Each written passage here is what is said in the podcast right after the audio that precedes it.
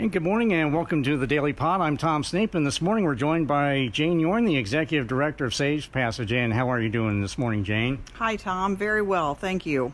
And of course, uh, Safe Passage. Uh, you know, we've uh, I've, I've, talked to uh, Mary Mangley previously and uh, talked about the um, some of the things with the pandemic, but uh, the need did not go away for Safe Passage, and your serving your six county area. But uh, can you speak to us a little bit about uh, some of the challenges that the organization has faced uh, over these last 15 or, or so months? Certainly, and it has been a challenging time. We, along with everyone else, have had to make a lot of adjustments in how we provide our services everything from um, reducing the number of people we can have in shelter and then finding outside places that we could convert into overflow housing for families.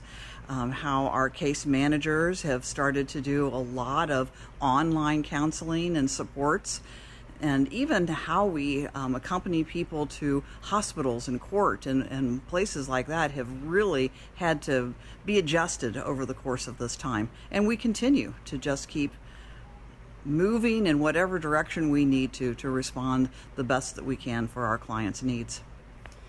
And of course, another challenge that you've had to uh, deal with is uh, fundraising, and uh, that's uh, pivoted uh, quite a bit in this time, is it not? Oh, it certainly has. Of course, last year we had no in person fundraising events, and this year we've done a couple sort of hybrid types of things. Um, but our community, as everyone who lives here knows, is so incredibly good and generous to us. And when groups like um, Ron Marketplace and their vendors do fundraising efforts for us, or for, or other organizations within the community make donations, it has really helped us bridge the gaps that we would have had and would have been significant to us um, otherwise during this time. And of course, they had a uh, the uh, Romweber extravaganza back in June, and uh, that was quite the event. You had uh, three different uh, uh, merchants sending portions of their sales towards Safe Passage. That's correct. It was a really fun day. And it also just brings the awareness of our services and all the different things that we offer out into the community. Because still, the number one way people hear about Safe Passage is word of mouth. So when people know that we're here, they know the kind of support that we can provide for someone who's living with abuse, then they can tell them how to get help. And of course, uh, you know, you, uh, as I talked to Mary uh, earlier about this, uh, said it's not just women, but also uh, men are uh, are victims of domestic violence as well. Yes, absolutely, and we are seeing an increased number of men who the stigma I think is finally starting to to be reduced in that area and people are feeling more comfortable about reaching out to us but every service that we provide we can do for men as well as women and with that, we're going to go ahead and take a time out, and we'll be back with Jane Yorn, with the Executive Director of Safe Passage, right after this. Don't adjust your radio. The sound that you hear is your stomach. You're having trouble focusing. You can't recall your last meal. You're trapped in the hunger zone. The solution Batesville to go. Let To Go deliver a hot, fresh meal to your home or office whenever hunger strikes. To Go delivers the best food from local restaurants. Visit us online at togodelivers.com or call us at 812 727 8800. Batesville To Go. Big city convenience, small town taste. And welcome back to the Daily Pod. I'm Tom Snape, and we're joined this morning by Jane Yorn, the Executive Director of Safe Passage. And of course, uh, it's not just a uh, Batesville, Ripley County thing. You cover other counties around southeastern Indiana. That's right. We have 1,800 square miles over six counties of southeast Indiana. So Dearborn, Franklin, Ripley, Ohio, Switzerland, and Jefferson. And of course, uh, you have to obviously, I guess, uh, staff those uh, those areas and those uh, satellite offices as well.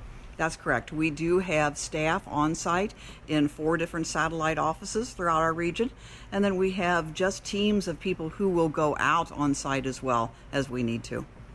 And of course, uh, I know one thing that uh, Safe Passage has uh, had to deal with is uh, is vehicles and uh, making sure that you have those uh, vehicles that are available to your staff members so that they can provide the services that are needed.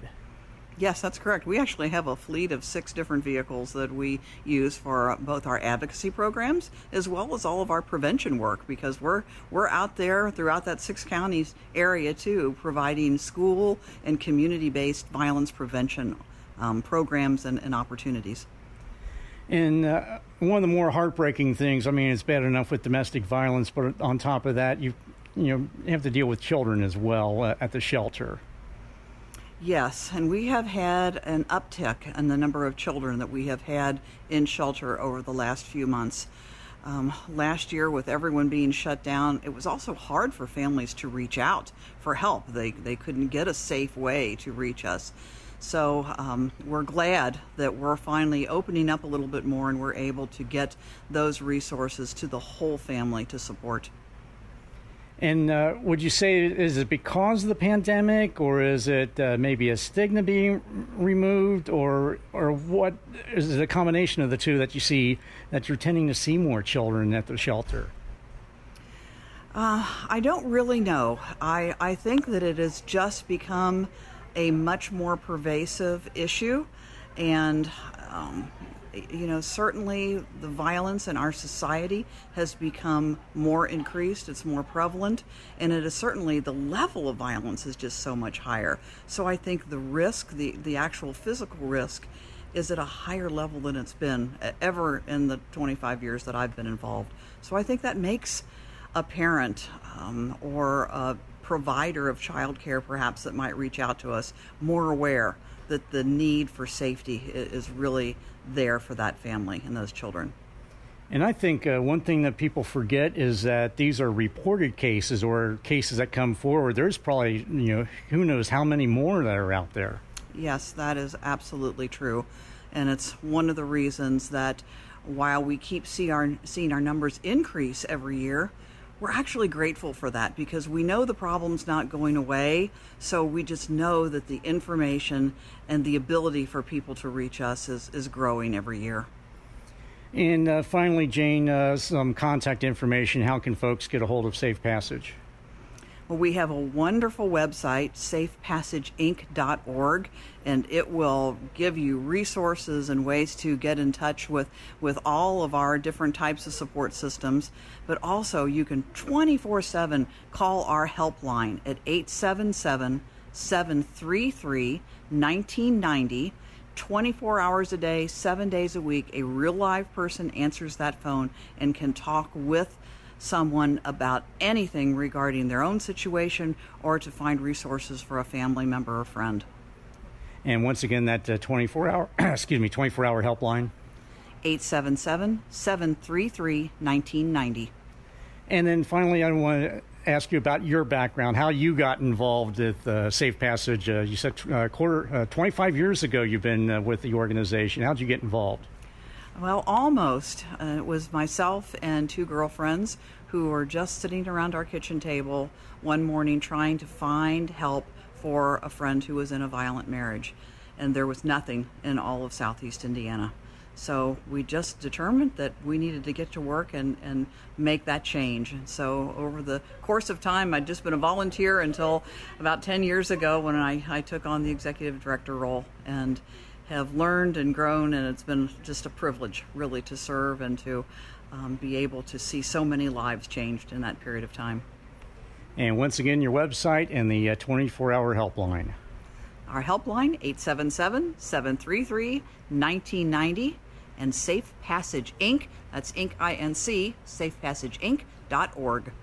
Well, Jane Yorn, thank you for joining us this morning. We appreciate it, and uh, continued success to you and everybody at Safe Passage. Thank you, Tom. I appreciate the time with you.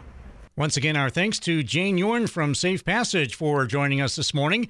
Coming up, we'll hear from Carolyn Dickman with the Batesville Area Historical Society. That's up next on the Daily Pod.